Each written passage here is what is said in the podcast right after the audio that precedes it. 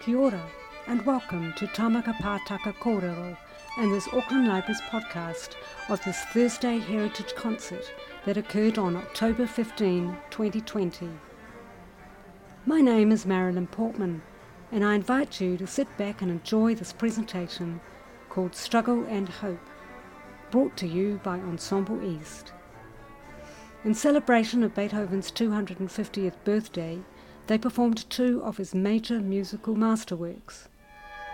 Here is pianist Lisa Shu with violinist Yidi Go performing Beethoven's Violin Sonata No. 7 in C minor. Then they're joined by fellow musicians Dixon Fung and Vanessa Tam for the beautiful third movement of his string quartet, Opus 132.